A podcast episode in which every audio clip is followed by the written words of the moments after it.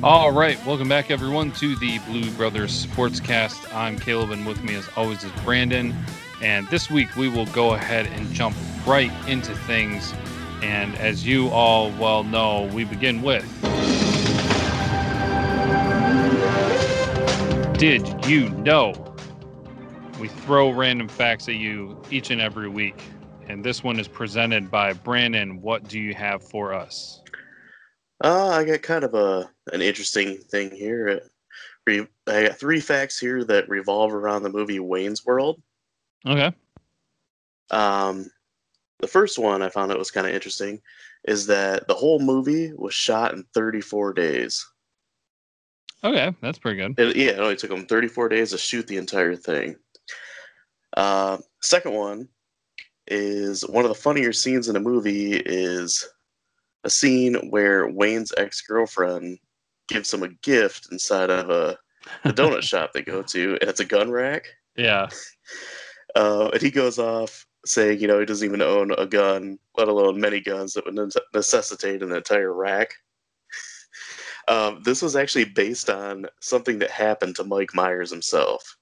Okay. He had an ex girlfriend that tried to reconcile their relationship by giving him a gun rack because she thought it was funny and it didn't go well. and uh, his ex girlfriend, I guess, was like completely mortified when she saw the movie and saw that he put that in it. Oh no! Oh god. yeah, and like a few years like down the road, he tried to um, apologize for it and everything. oh man, that's very good. Uh, and lastly, there's a scene where Wayne and Garth are talking on the hood of a car next to an airport. Yep. Where uh, Garth makes the asked Wayne if he found Bugs Bunny attractive when he dressed up like a girl. Oh uh, yeah. That entire scene, like that, all that dialogue was completely ad ad libbed. I, I apparently that that was the last thing that they shot in the entire movie, and uh, everyone was tired and they just wanted to get the shooting done, so they just let uh, Mike Myers and Dana Carvey just roll with it. That's funny. I could totally see that. That was that was a lot of randomness in that conversation. Yeah, I mean, it's just those two guys were friends. Um, you know, they they did that. Well, the whole Wayne's World thing came from Saturday Night Live, so they already had a few years of that through those characters just under their belt. So, you know, they probably could have done most of the movie that way. Yeah. No, you see that a lot, especially in those ones where the actors know each other, but even sometimes when they don't, where you can you feel and usually can kind of tell when they're just kind of like okay talk about this subject and then they you know it's some random you know junk that they talk about and winds up being a usually a pretty good uh, scene in the movie so. Yeah and there's a lot of tv shows that were done like that. Uh, the office is one of them uh, parks and rec um, had a few scenes like that and um, the league is another one too yeah. Where the the, the actors just kind of, you know, ad libbed a lot of the dialogue. I could only, yeah, I could totally see the league being like that. So interesting. Those those are pretty funny. Makes me want to watch that movie again. So, but uh, we'll stick uh, stick with you uh, talking, Brandon, as we move into the scary stat of the week. what are you going to freak us out with this week? Uh, I got one, probably the one of the most famous uh, stats here, okay. and it comes from the NBA. Uh, just you know, just thinking about, about basketball a little bit more with the, you know, the finals wrapping up and free agency starting and the draft and all that kind of stuff. Um, so Wilt Chamberlain's record-setting 100-point game versus the New York Knicks in 1962. Yep. Uh, I got a couple kind of interesting stats on that. Um, so in that game, with Chamberlain making 100 points, I mean, this was before the the three point line. Mm-hmm. So you know, every shot was either two points, or if he had free throws, it was one point. Yeah. Um, so the second highest scoring um, player on the Warriors at the time, because he was part of the Philadelphia Warriors, which became the 76ers, uh, was Al Attles, and he had 17 points. So That's you not... know, Wilt Wilt was leading the team with 100. The second highest scoring guy was 17. So you can only imagine, you know, who was the the star player on that team. Yeah. Uh, in the game, Chamberlain attempted 63 shots and he made 38 of them.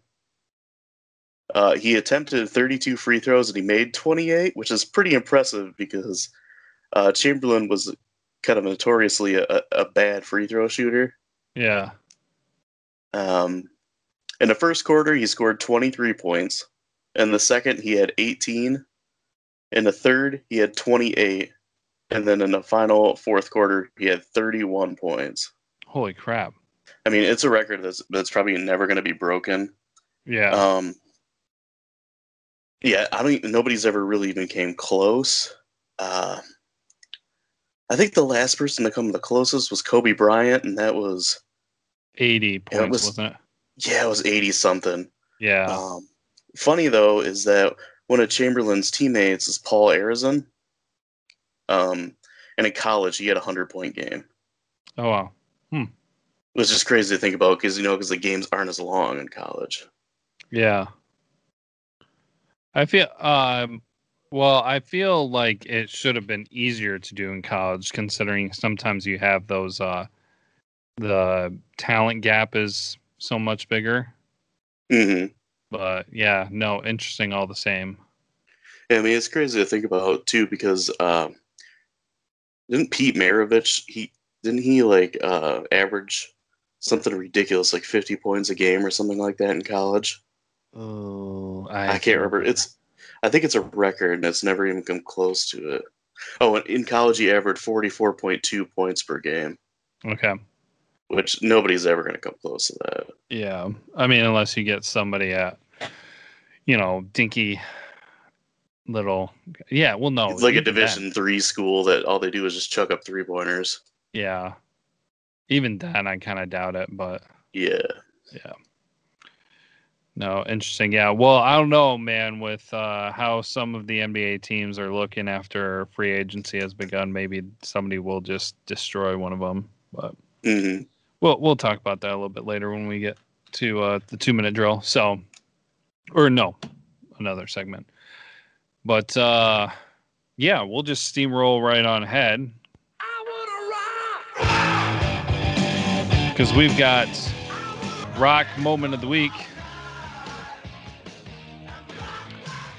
And this one, we're going to be switching from pro sports to college sports as we hit the rewind button a little bit and we go back uh, last week to Michigan recruiting.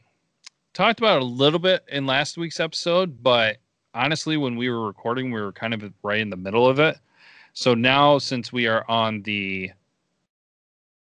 uh, in the aftermath, we are is concluded, and we come out of that week. I can share that the Michigan 2020 class gained 10 commits in less than seven days. Awesome. And so that is one two star, three three star players, and six four star players. And that's uh, using rivals rankings.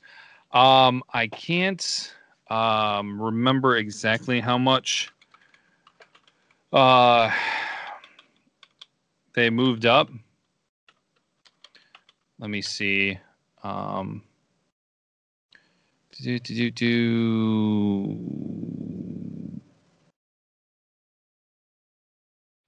Because uh, they moved a huge. I think they moved up like ten spots. They were in the top twenty. Now they're in the top ten, maybe the top wow. five. You have to forgive me. I forgot. I forgot that I wanted to write that down, but I didn't when I was looking at it. So, um, but what I can give you is what uh 24/7 Sports has them. So yeah, like I said, I know they were in the top 20 and now I'm putting my foot in my mouth as I say, yes, I can give you this information when in fact I'm like completely lying. Anyways, 10 commits in less than 7 days and I don't know where they sit on how many spots they have open left. That would totally be a Craig question. Yeah, I've, I have no clue. But yeah, I can tell you how many um, scholarships you're able to give away on NCAA Football 13, which was 28. nice. Yeah, I um he would totally know something about that, but uh for and all of them are a little bit different, but uh on 24/7 Sports for their recruiting and everything, Michigan is currently ranked 6th. I have no idea where they were ranked before that, but yeah, they are currently in the 6th spot. So like I said, very close to the top 5 uh, behind Clemson, Alabama, LSU, Ohio State, and Georgia, which is our common teams to hear in that list. So, mm-hmm. anyways, your rock moment of the week. And moving along.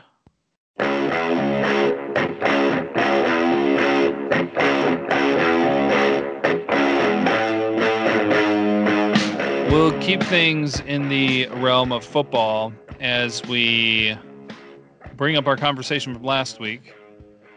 Uh, this is our little subtopic here. We got a little fan interaction with our uh, topic, our question of the week last week, which was asking for people to share some of their most disappointing Lions football players through the years. Uh, last week, Brandon and I shared ours. Then we opened the floor for listeners to share their thoughts. And did you have any of those pulled up right now? Did you want to share them or did you want me to?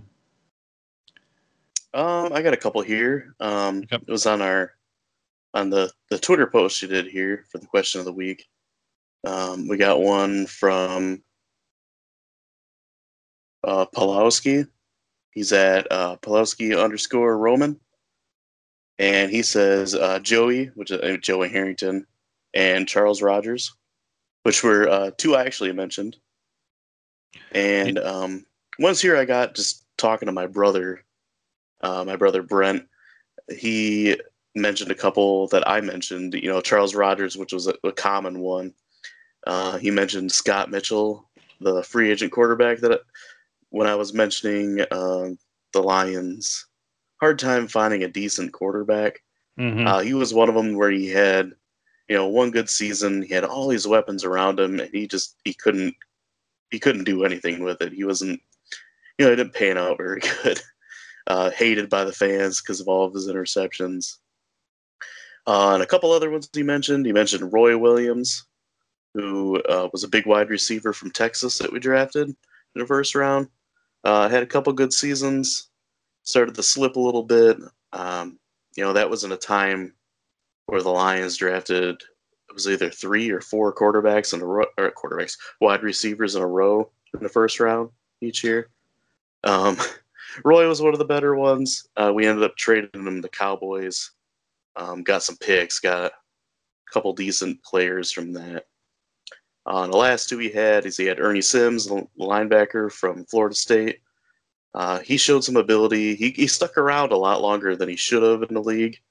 Um, it was mostly because of his speed and his instincts, but he's another guy that just he showed some ability. It just you know left you wanting more. And the last one he had was Shaun Rogers. He was a big defensive tackle that we drafted from Texas. Um, big guy, but he was like super athletic and quick for his size. It was over 300 pounds.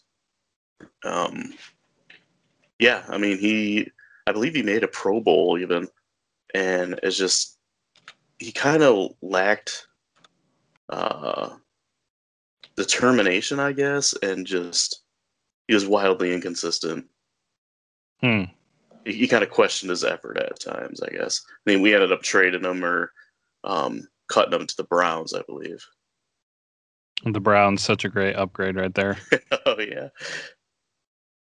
So which one did you get? Uh, I got uh, we got a couple hits on our Instagram post. Thanks okay. everybody for uh, that follows on there that has uh, commented.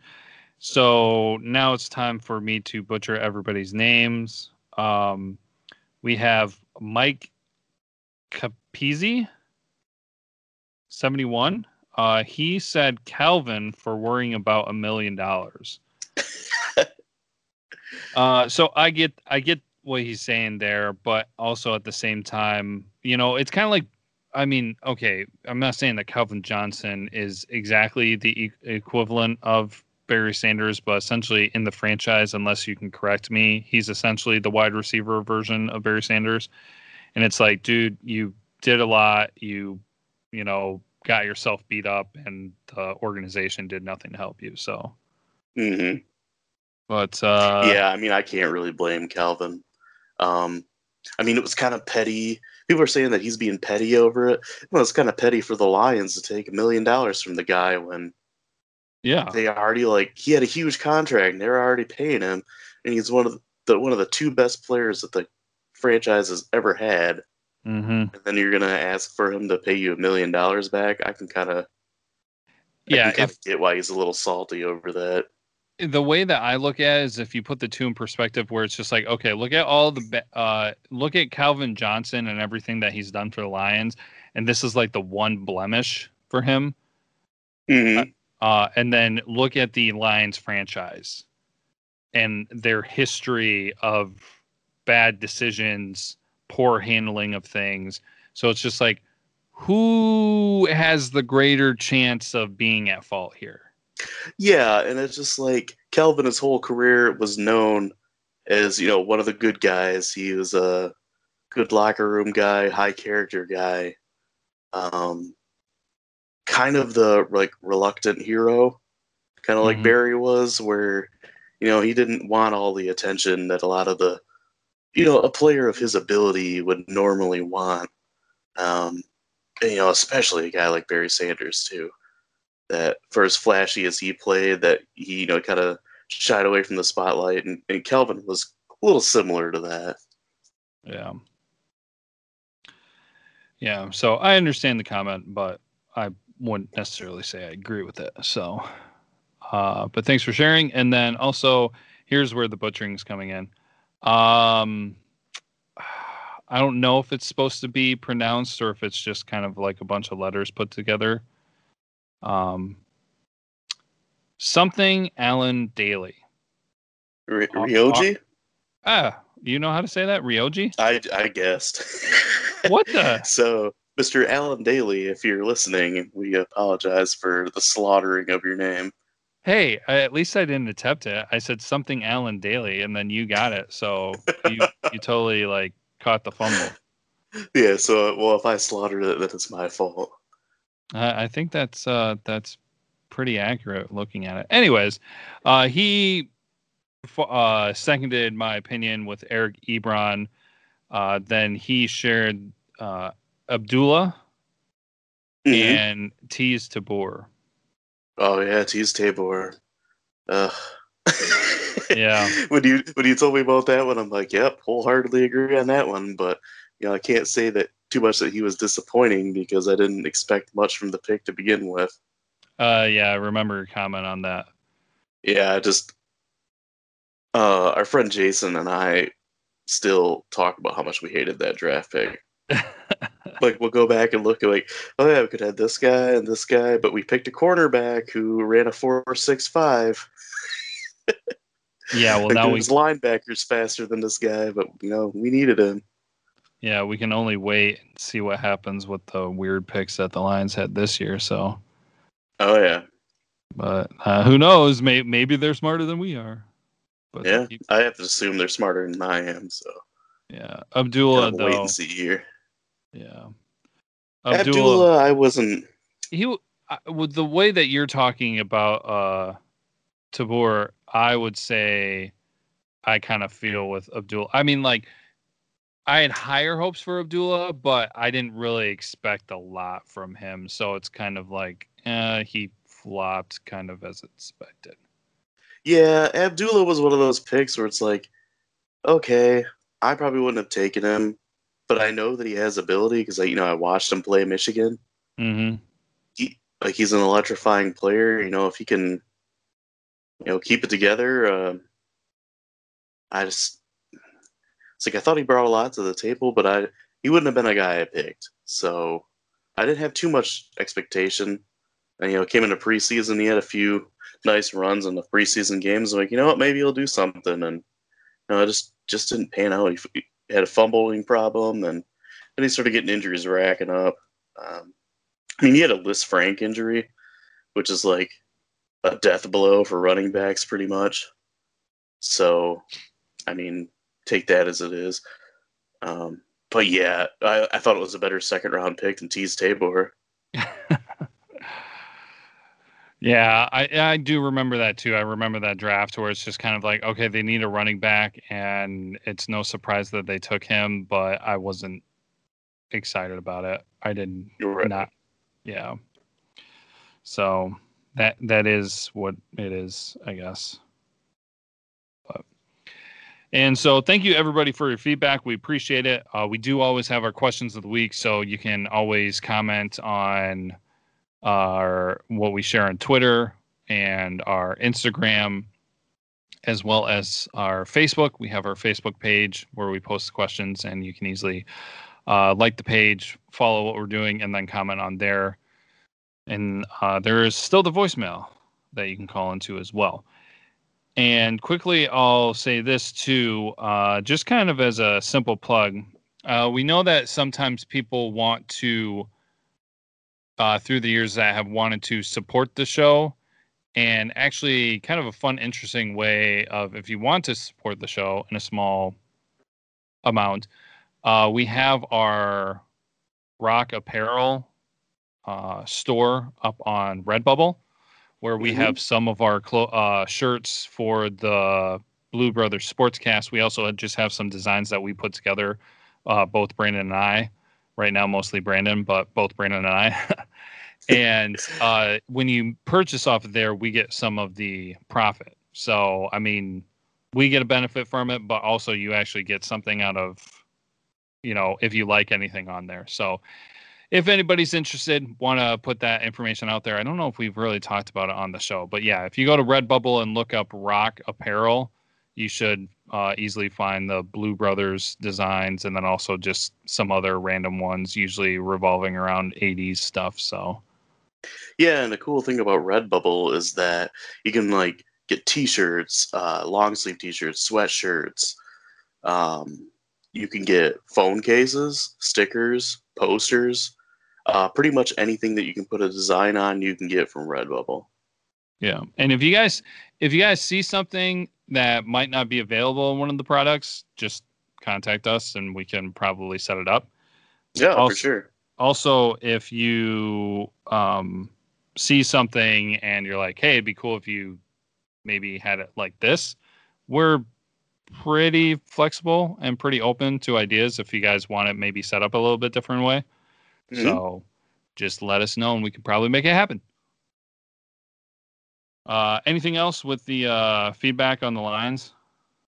Uh, no, that was all I had. Okay. All right. Then we'll get into the new stuff.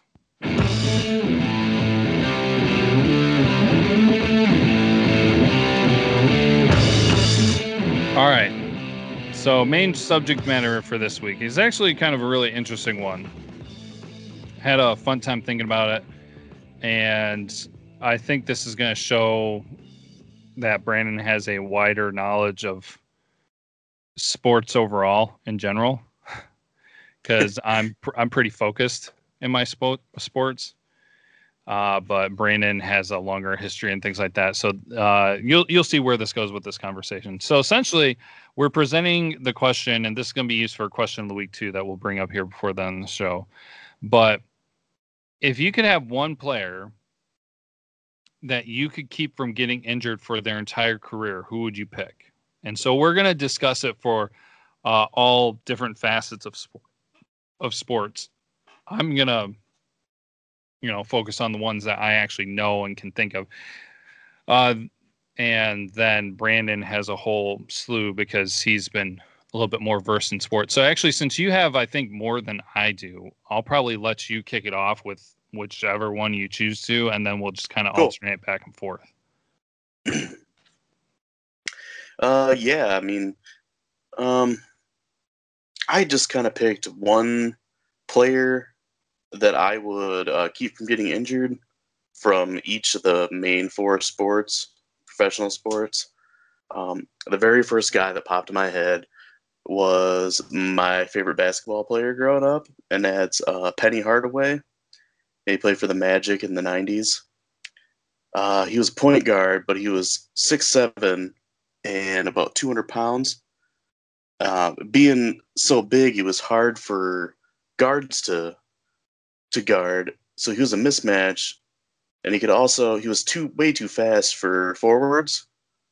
So he was a little before his time. Like right now, if a player like him came out, um, he'd be one of the best players easily in the NBA. I mean, at the time, he was a pretty amazing player as well. He was on the Magic the same time Shaq was. So I mean, they made a whole ESPN 30 for 30 about the the mid 90s Orlando Magic and that one-two punch they had with Penny and Shaq, mm-hmm. and those two guys, like even say, you know, before there was Shaq and Kobe, there was Penny and Shaq, and you know, to contrast uh, Shaq and Kobe, Penny and Shaq were good friends, and they still get along really well. you know, where Shaq and Kobe, you know, not on the best terms. Uh, things didn't end well there, but uh, actually, Shaq played a pickup game I think it was for like the shooting of the movie Blue Chips, and um, you know they just grabbed some random prospects to play in that game where Shaq was one of the stars of the movie, and the point guard they had for that was Penny Hardaway, and just in the pickup game, Shaq they knew had he knew they had like a special chemistry. Okay. And so he actually got the Magic to uh, get Penny Hardaway, which they ended up drafting Chris Webber from Michigan with the first pick. Traded uh, Webber for Penny Hardaway and I believe like another draft pick. Um, I mean, they did, they did great. They went to the finals uh, and they lost the Rockets.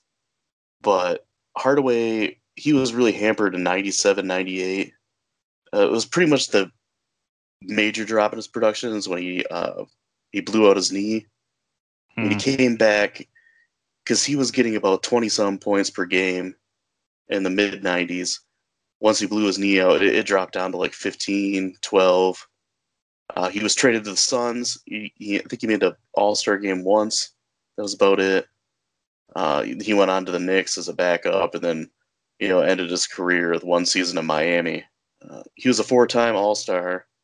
He was a two-time NBA First Team player. He was on the NBA All Rookie team, and he was the Rookie of the Year runner-up to Chris Webber.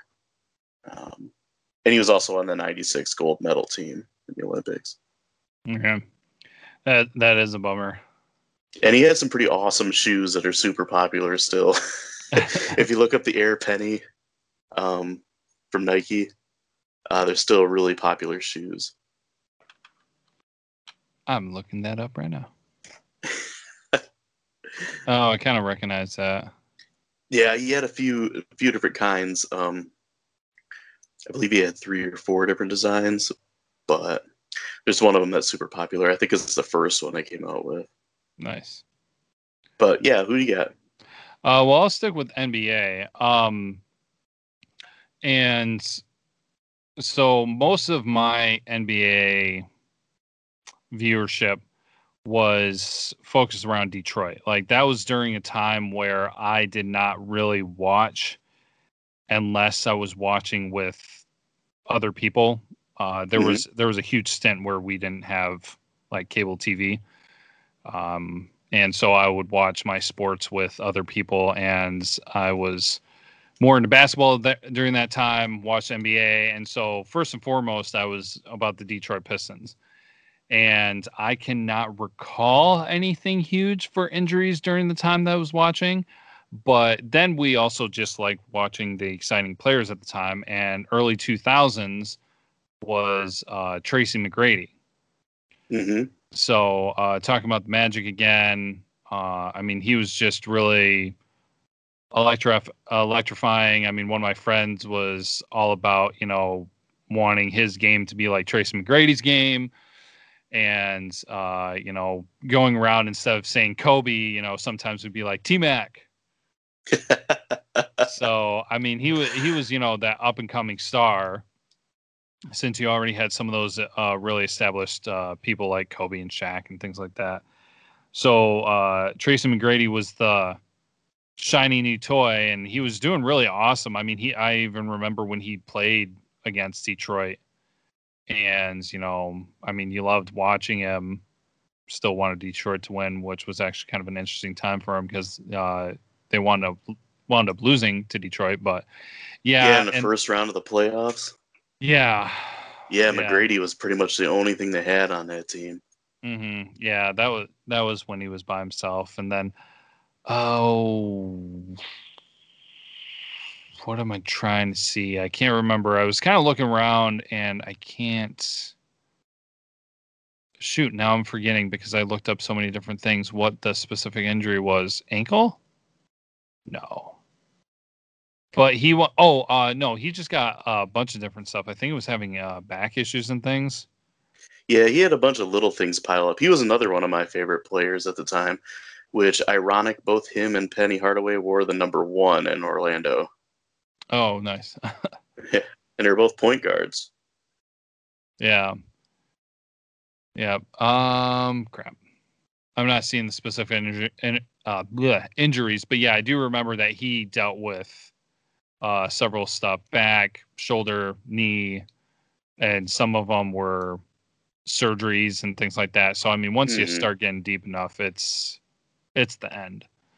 So and he was in Orlando, he was in Houston, but yeah, he was exciting. He was uh, fun to watch, but then it just, I mean, it was really unfortunate that you didn't really get to see all of it. A lot like uh, Penny. So yeah, McGrady was actually in Detroit too. When was that? It was towards the end of his career. Um, I actually went to a Pistons game when they were playing the Phoenix Suns, I believe it was. Yeah, it was the Suns because at the time Phoenix had, I believe, Grant Hill and Vince Carter. Oh yeah. And the Pistons had like next to nothing. I mean, this the, they still had Rip, but they had John Kuester as a coach, and for whatever reason, he didn't care for Rip Hamilton. But they had Tracy McGrady as one of their bench players. Okay, wow, yeah. I mean, it, he was only there for one year. It was one of the last years he played, mm. and I hmm. think he was only getting, you know, maybe like five points per game. Yeah. He was brought in more for, um, you know, to pass the ball and play some defense. Yeah. Yeah, I, I just looked that up. That was just like really one season. So, yeah, he only had his good stint really with Orlando. I mean, he did some stuff in Houston, but that was a constant decline for him. So yeah, that was my NBA one. What else you have? Um, my next one I got here is from the NHL. Um, another one of my favorite players growing up is uh, Pavel Bure. He is a, a Russian hockey player. Um, he was basically like Barry Sanders on skates. He was so fast. Uh, he was super quick and agile, and he was he was just like a highlight reel. You never knew what he was gonna do. He'd have like these crazy end to end goals where he'd weave in, a, in and out of everybody, um, do some crazy deke or something on the goalie and, and score. Uh, he was racking up goals for a while. He had back to back 60 goal seasons. Uh, he played for the Vancouver Canucks the majority of his career. Um, that's who drafted him. He was taken in like the fifth or sixth round or something. Um, I guess I mean back then it was kind of a gamble on Russian players because you didn't have too much tape on them. You just knew every Russian player could skate really well. Mm-hmm. Um, so you knew that you were going to get a good skater. You just didn't know, you know, whether other abilities were. But Bure, he he's actually a Hall of Famer, but he ended up with 437 career goals, which would have been a lot higher. But he ended up with knee injuries and you know that kind of limited his ability because his playing style with this the speed and agility was hampered a lot by you know just the the lower body knee and ankle injuries that he had uh, he could have played a lot longer he ended up going from vancouver to florida had a couple good seasons in florida then he went to the new york rangers and he couldn't stay healthy there and i think that was his last stop but he retired shortly after that. He only played a few seasons for the Rangers. Mm-hmm. But yeah, if you guys have never seen anything on him, um, yeah, you should look him up. He has some, he has some pretty awesome highlights. The, some of the stuff that he could do back then was pretty amazing. Nice. Those Russians and Canadians, man. yeah, that's definitely their their number one sport. The the Swedes are up there too. Oh yeah, and Iceland. Don't forget about Iceland. Oh uh, yeah, Gunnar Stahl. yeah. Uh, so, um, any other ones you got? Yeah, well, I'll stick with the pro for right now, and I'll move into the NFL, and then I know you've got uh, stuff for the NFL to share. Mm-hmm. And so I'll actually repeat, or not repeat, but go back to the conversation that we had last week and bring up a player again, and that's Jahvid Best. My um, expanse of, you know, NFL viewing is not that wide. I don't want I didn't watch a ton of teams for a long time. It was just always Detroit. And then also it doesn't go back that far uh, through the years.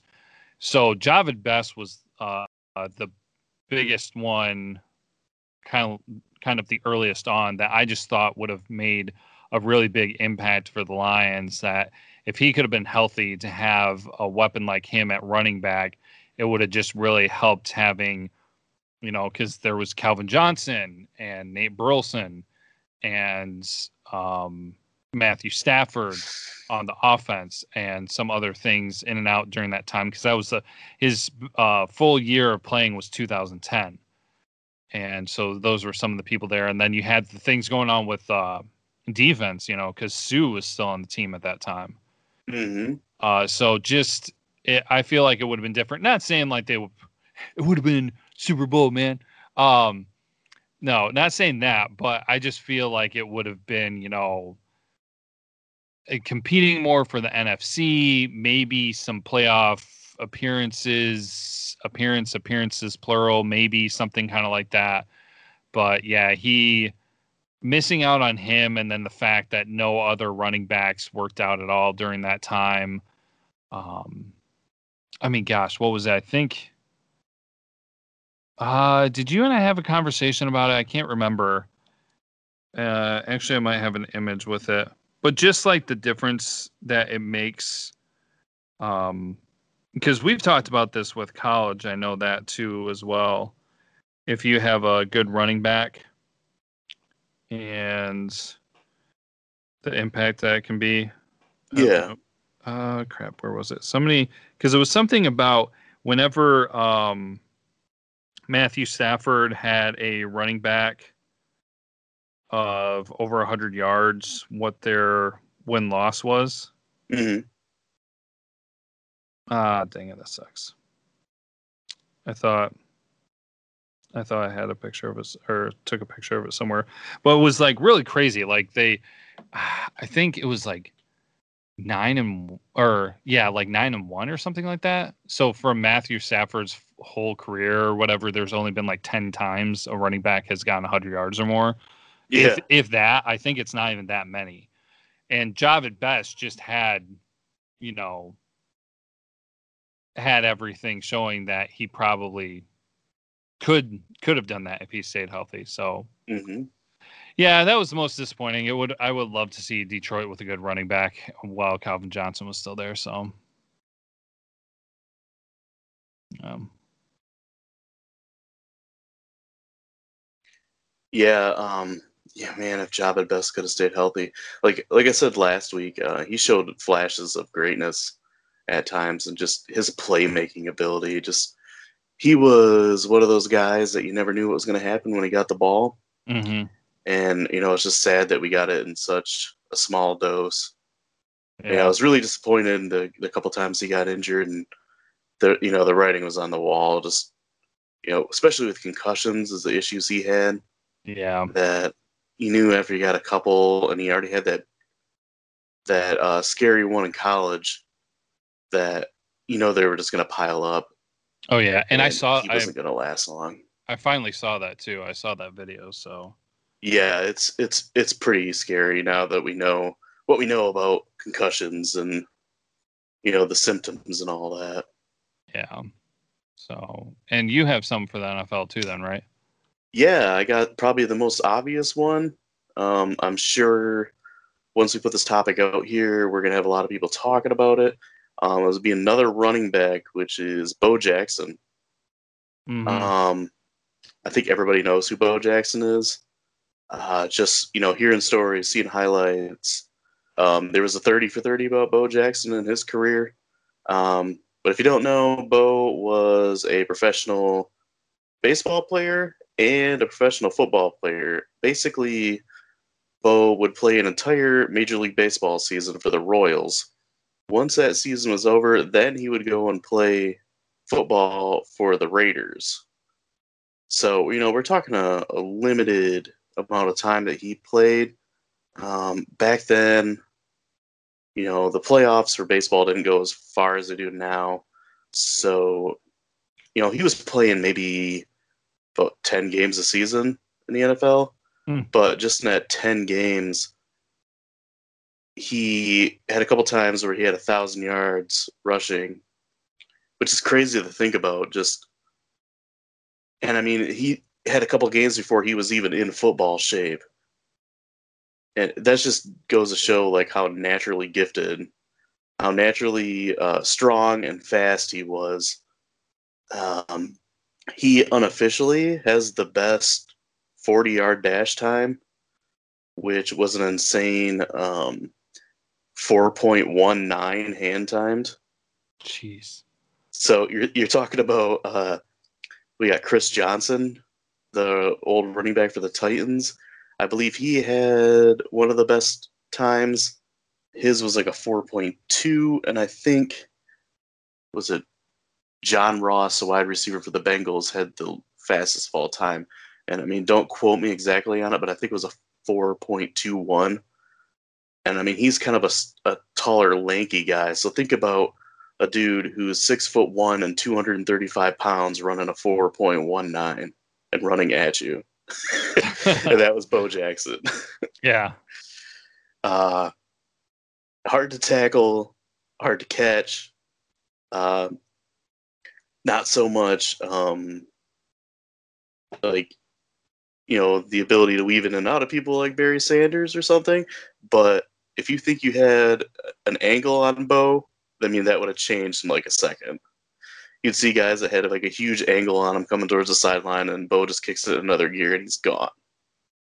Uh, his injury it happened in the playoffs against the Bengals. Uh, he was on a run. Uh, he got tackled and grabbed, guy grabbed him by the leg and brought him down. And it, I mean, it just looked like a routine tackle, but Bo didn't get back up. And from what he claims is that he felt his his hip pop out of place. And he claims that he popped it back into place, which doctors say is impossible. But from the way his injury was, you kind of think that, you know, it was dislocated. So it's possible maybe he did pop it back in place. But, you know, doctors and medical professionals say that it should be humanly impossible. But basically, the injury caused a loss of blood flow to his hip. Uh, So the Mm. cartilage in his hip was like completely gone. He had what they call avascular necrosis, which is a lack of blood flow to a bone or tissue. Um, so that forced him to retire. He had to get a hip replacement, and he was still able to continue playing baseball for a few years. And he was still pretty good at baseball, but his football career was over with. Yeah. Man. And there's been a lot of times where I remember as a kid watching Barry Sanders and asking my dad like if he thought Barry Sanders was the best running back ever. And well, first thing he would always tell me is he always thought Jim Brown was the best running back ever. and he told me that Barry Sanders' his dad used to always say that too. Um, but he said he's like, but I don't know because Bo Jackson got injured so early. Like if he would have stuck just to football and wouldn't have got injured, Bo Jackson would have been the greatest running back of all time. Mm. Man. It's always such a bummer. I know. Have you ever watched that 30 for 30 about Bo? No, I haven't. Yeah, it's it's pretty good. Um yeah, basically he well he won the Heisman Trophy as a running back for Auburn. and he wa- really wanted to play baseball. He wanted to play both, but you know that wasn't going to happen. He had to come out into the draft because he visited with the Tampa Bay Buccaneers for football, and they told him, "Oh, this isn't going to hurt your eligibility or anything for baseball." And he's like, "Okay, well, I'll come visit." Well, little did he know that it did hurt his eligibility. So there's one day he was at practice and his coach came up and says, "You have to go." Like you went and visited with the Buccaneers and you spoke with people, so you you have no more eligibility. So he had to sit out the whole baseball season, which the Buccaneers ended up taking him first overall, and he refused to play for him because they ruined his baseball his college baseball career. Wow. Yeah. Did he still get paid? Um, did he get paid by the Buccaneers? Yeah. No, he was basically just like a free agent. So like when the next year came around, I think like Al Davis and the Raiders took him in like the sixth round or something nuts. So they drafted his they redrafted his rights and then they made the deal with Bo like, hey, you can go play baseball if you want to, but when you're done, will you come play football for us? And he was he was fine with that. So they ended up getting like an an all pro running back um, in the sixth round, but they only had him for part of the season. But they had Yeah. him for the playoffs is the most important thing. Mm-hmm. Yeah. So what else you got? Uh, well, I'm gonna go with my last one. Gonna be switching up with college. Um, so this is so this is gonna be a weird conversation uh, because, like I said, my my sports past does not go super far, and my in-depth involvement with sports took time to uh, to come up um, because my dad was mostly a college basketball uh, viewer, and so we always watched the tournament every year, and I wasn't really attached to any of the teams during that time when I was young. But uh, so I'm gonna go back in um, Michigan college football, and so this is gonna be kind of interesting, and this is a little bit of a longer conversation. But if I could pick one time that a player could have been healthy for an, enti- uh, for the whole season, hmm Ah, I know this is kind of weird because then when you break it down, there's so many other things with this. I was trying to think of what could have made the difference with the um the 2016 season, but I didn't really know. I mean, maybe you could have said Speight with his injury with the Ohio State game kind of thing, but Mhm. I don't think that that would have made the biggest difference. Uh, honestly, I mean, it kind of was what it was. But uh, so I'm going to throw out an interesting scenario here, and that would be Denard Robinson for the 2012 season. Really? So the reason with this is because I remember, I remember this very uh, vividly, and and I still have issue with Denard Robinson having been the quarterback, and you know we'll go with that whole thing. But just to talk about that very unique situation was because uh, he went down during the Nebraska game. Michigan had already lost two games that year, but they were to non-conference team. They lost to Alabama and they lost a close one to Notre Dame. Uh, but then they they were winning their games and they came to they were on the road in Nebraska and I can't remember exactly when it was in the game, but I want to say it was the first half. Uh, Denard Robinson went down with an injury, and they wound up losing twenty three to nine. So it wasn't like a blowout or anything. And Mhm. honestly, you know, I mean, it was they were only only down by a touchdown going into the fourth quarter. If he could have been healthy for that whole season, I feel like it would have been quite a bit different and that Michigan could have beaten Nebraska. And the reason why I'm saying 2012 in this whole thing is because it would have been um, a huge difference maker because that was when the divisions were still the legends and the leaders. And so Yeah. if Michigan had beaten Nebraska, they would have gone to the Big Ten title game. Mhm. Uh, also, what I find interesting too is that honestly, I feel like if Michigan could have beat Nebraska, they would have been on, you know, by the time they got to Ohio State, they would have been on a seven game winning streak. Who knows? Maybe that could have carried over and you know ga- gained momentum where they could have maybe even won that Ohio State game because they only lost twenty six to twenty one. If you guys remember that, yeah, in, in Urban Meyer's first year. So basically, after Robinson went down, they tried Bellomy in the Nebraska game, but that was a complete disaster. But then um, Gardner took over, and he did pretty well. I mean, he got three of the next four four games. But if it had been the same thing with Robinson taking the lead and everything, I think that they could have maybe had a different um, outcome with the Ohio State game. Not saying it would happen, but you know maybe it could have gone better, and that would have been a nice monkey off the back with beating Urban Meyer in his first year. Oh yeah. And, and this is what I'll say too about the whole Ur- uh, Urban Meyer thing, real quickly. I feel like Urban Meyer didn't take things seriously to a certain extent in his first two, maybe three years at Ohio State. Uh, because let's face it, he was playing against Brady Hoke and his team. and the first year, um, you know, Michigan lost by five points at Ohio State. And Michigan was not, you know, not really that great. Even though Ohio State was dealing with its own things, they still had a talented roster. But you didn't really see Urban Meyer, you know, defeat teams like he did in the past couple years where he just completely dissected them, if you know what I mean. Yeah. Uh, and that can even go into the next year because that was also the year that Michigan lost by one when they tried to win it uh, with the two point conversion. When yeah, Michigan I listened was, to that one on the radio. yeah, when Michigan was, you know, really awful and they only had seven wins for the season and yet they were still able to compete with the number three ranked ohio state and everything like that. So yeah i thought that was just kind of interesting. But yeah i uh, from the standpoint of you know yeah i wouldn't have really wanted him at the quarterback but it would have been nice if he was healthy could have kept him uh, in his position probably could have been in Nebraska, would at least been able to say that Michigan has been to the Big Ten title game instead of sitting here still.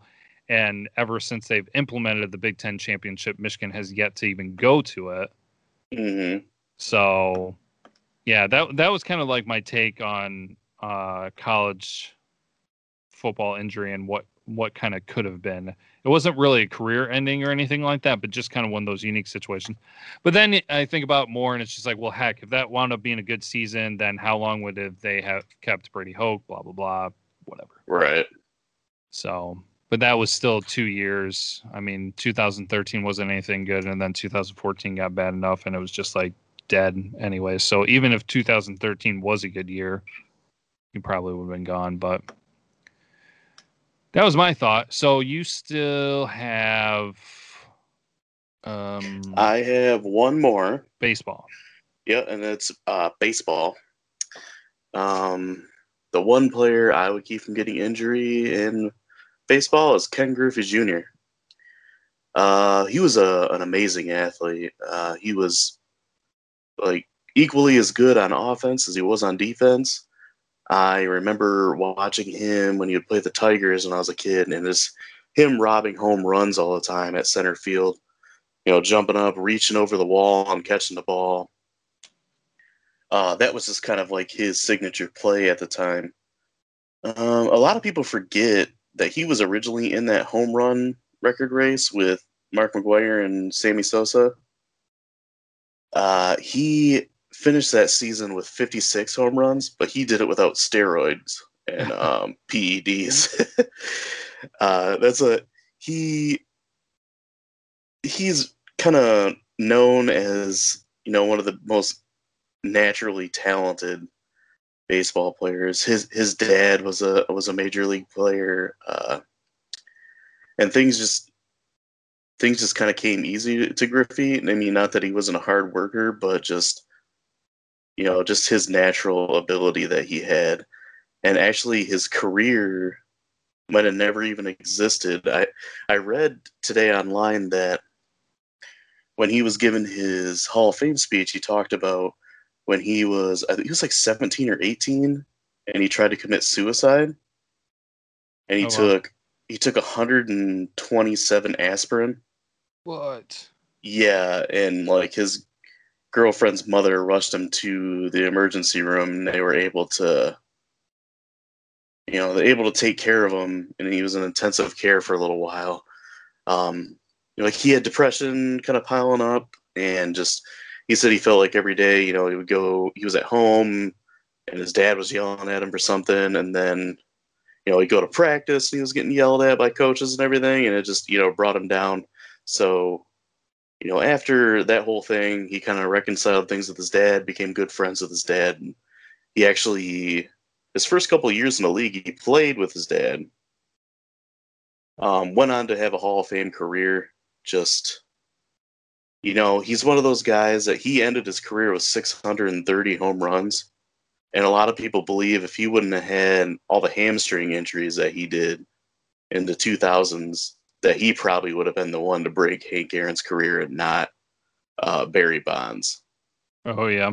So, you know, a lot of your your baseball traditionalists play that what if, you know, because just because he went through his whole career doing it naturally, you know, without any performance enhancing drugs. So, you know, I mean, if he wouldn't, uh, he he, went, he played for the Mariners most of his career, and then he was he went on to the Reds in 2000, and that's when the injuries started happening. I remember he had a couple seasons where he'd only play a few games, and you know, tore his hamstring again. It was just one after another. Mm. Uh, he ended his career, I believe, with the Chicago White Sox, and you know, by the end of it, he was just kind of a shell of his former self. You know, all those injuries to his leg, it you know, kind of hampered the way he played as well. Um, and also, a little known fact is he was a, an amazing football player in high school too. And he said around the time of his Hall of Fame induction that he actually had more offers for football than he did for baseball. And he said if he would have went on to play football, he wanted to play for Bo Schembechler at Michigan. Oh yeah, I think I remember hearing that. He was offered a scholarship by Bo. That would have been interesting. Yeah. I mean, he was he was over six foot. He was about 215 pounds. So, you know, you can kind of see it. And like the jumping ability that that guy had was nuts. So, you know, that would have been, he probably would have been a pretty awesome receiver at the time. Mm-hmm. Man. Yep, all those things that could have been So there were there were plenty of other ones that were out there too that we could have mentioned, but only so much time to talk about it. Mm-hmm. So, but good stuff, good conversation. So, but going from the good things, we'll move on into garbage day. Garbage play of the week. Well, free agency for the NBA is upon us, and you would think that some people would get it right. I don't know what's more sad the Lions in the NFL or the Knicks in the NBA. but uh, the Knicks have found a way to screw up free agency when they had plenty of money, plenty of opportunity to do something right and bring in some able uh, athletes into New York City but they flopped because they did not want to give Kevin Durant a max contract. And so now they get to see Kevin Durant, Kyrie Irving, and De- DeAndre Jordan go to their neighbors in New Jersey. And what probably just makes it sound even worse is that someone posted an article about it that said this is easily one of the 20 most embarrassing Knicks moments since 2017 so if you have that many embarrassing moments in just two years, you know it's got to be really bad. So I could go into all the details on how that just makes it so bad with the different things going on that they have there and in the past two years. But if you want to look it up, you can look into it further and just witness the monstrosity. So then we'll find ourselves at the two minute drill. And uh, Brandon, are you going to be ready for this? Yeah, I'm good to go. Okay. All right. So here we go. All right. First up, happy birthday to Kerryon Johnson. Uh, his birthday was on the 30th. Detroit Lions, 22 years old. Happy birthday, Brandon. Uh, actually, today, Ju- July 1st, is Canada Day, so happy Canada Day to all of our Canadian listeners. Caleb? All right. Uh, then into uh, a little comparison here. Denver, uh, someone shared on Twitter that Denver Nuggets uh, star Jamal Murray uh, got a five-year contract of 170 million for max extension, and they did a comparison where Tom Brady has made only 212 million for his entire career. Brandon. Uh, the Detroit Pistons signed the often injured uh, Derrick Rose for a two-year contract. Caleb. Uh, outside of sports, watch out because The Office is leaving Netflix in 2020. Uh, it will be moving to NBC's streaming service in 2021. Brandon. Uh, today marked the 23 year anniversary that the Winnipeg Jets moved to Phoenix to become the Coy- Coyotes. Uh, it was, God, 15 years later before the Winnipeg Jets would come back to the NHL. Caleb. Uh, let's go ahead and talk about history a little bit more because back in 1904, the summer, modern summer Olympics, games opened in St. Louis, which was the first held in United States. Brandon. Uh, the Red Wings re-signed uh, Valtteri Filppula. Uh, he was gone for a few years. Uh, Yzerman brought him back. Uh, they brought him back on a two-year deal. Caleb. Directors Cup, which is all of college sports for the overall most accomplishments for a university. The final standings came out with first place Stanford, second place Michigan, and third place Florida. And time has expired. Brandon, did you have anything else? Uh, last thing I had is that the New York Rangers got the the top overall free agent in NFL free agency, and that's uh, Artemi Panarin. Um, they signed him away from the Islanders, who were actually pursuing him, the other New York team. All right. There you go. As your two minute drill for this week. And so then that will bring us to our question of the week. And so it's what our topic was about. And we're going to ask you all to please share with us any player, any sport. Uh, if you want to do one player from each sport, uh, kind of like what Brandon was doing, by all means, go ahead. Uh, but if you have one athlete that rises above them all, uh, please share with us your thoughts on who is one player that you wish you could keep from getting injured for their entire career. Let us know. Like I said, Instagram, Facebook, Twitter, uh, phone, any way you want to respond. Uh, you can comment on SoundCloud actually too. Uh, share with us your thoughts, and we will be discussing those next week.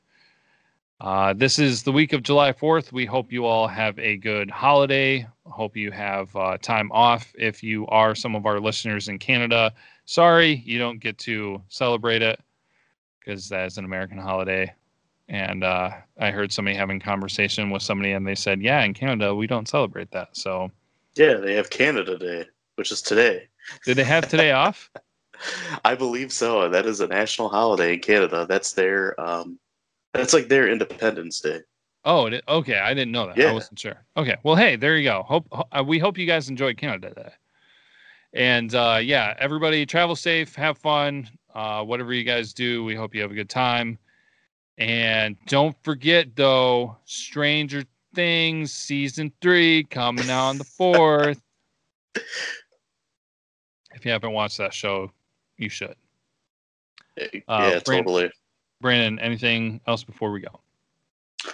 Um, no, not really. I guess uh, you know, with the the question of the week, it could be any sport. I mean, it doesn't have to be the big four um, major sports. Um, you know, if you got some college ones like Caleb did, if you you want to throw in a you know UFC fighter, if you want to throw in a boxer, professional mm-hmm. wrestler, whatever. I mean, you know, whatever uh, athlete you guys got, just throw them out there. Yeah, for sure. So, yep, share with us your thoughts and yeah, shoot, there was something else I was going to say before I let it go. Oh, yeah. Uh, don't forget, enjoy the music as we continue with our streak of sending everybody off with one of the greatest songs ever made by the most amazing taekwondo rock band ever, Dragon Sound. and with that, we'll finish with Go Blue. Go Blue.